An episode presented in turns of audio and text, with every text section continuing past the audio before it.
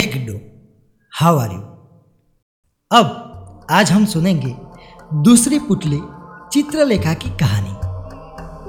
अगले दिन, जैसे ही राजा बोध ने सिंहासन पर बैठना चाहा तो दूसरी पुतली बोली, जो राजा विक्रमादित्य जैसा गुणी हो, पराक्रमी हो, यशस्वी हो, वही बैठ सकता है इस सिंहासन पर। राजा ने पूछा, विक्रमादित्य में क्या गुण थे?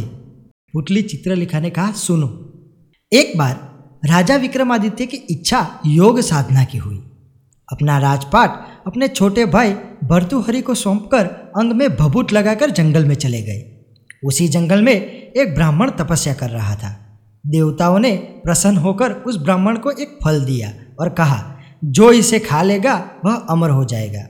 ब्राह्मण ने वह फल को अपनी पत्नी को दे दिया। पत्नी ने उससे कहा, इसे राजा को दे आओ और बदले में कुछ धन ले आओ। ब्राह्मण ने जाकर वह फल राजा को दे दिया। राजा अपनी रानी को बहुत प्यार करता था। उसने वह फल अपनी रानी को दे दिया। रानी का प्रेम शहर के कोतवाल से था। रानी ने वह फल उसे दे दिया। कोतवाल एक वेश्या के पास जाया करता था। उसने वह फल वेश्या को दे दिया। वेश्या ने सोचा कि मैं अमर हो जाऊँगी तो भी पाप कर्म करती रहूँगी। अच्छा होगा कि यह फल राजा को दे दूँ। वह जिएँगे तो लाखों का भला करेंगे। यह सोचकर उसने दरबार में जाकर वह फल राजा को दे दिया। फल को देखकर राजा चकित रह गए।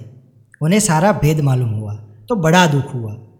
उसे दुनिया बेकार लगने लगी। एक दिन बिना किसी को कहे सुने राजपाट छोड़कर घर से निकल गए। राजा इंद्र को यह मालूम हुआ तो उन्होंने राज्य की रखवाली के लिए एक दूध भेज दिया। इधर जब राजा विक्रमादित्य की योग साधना पूरी हुई तो वह लौटे। दूत ने उन्हें रोका। विक्रमादित्य ने उनसे पूछा तो उसने सब हाल बता दिया विक्रमादित्य ने अपना नाम बताया। फिर भी दूत ने उन्हें जाने न दिया। बोला, तुम विक्रमादित्य हो तो पहले मुझसे लड़ो। दोनों में लड़ाई हुई विक्रमादित्य ने उसे पछाड़ दिया।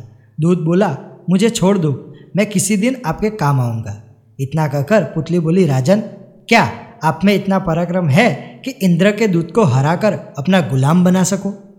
दोस्तों बत्तीस पुतलियों की यह श्रेणी में आपको मज़ा आ रहा होगा।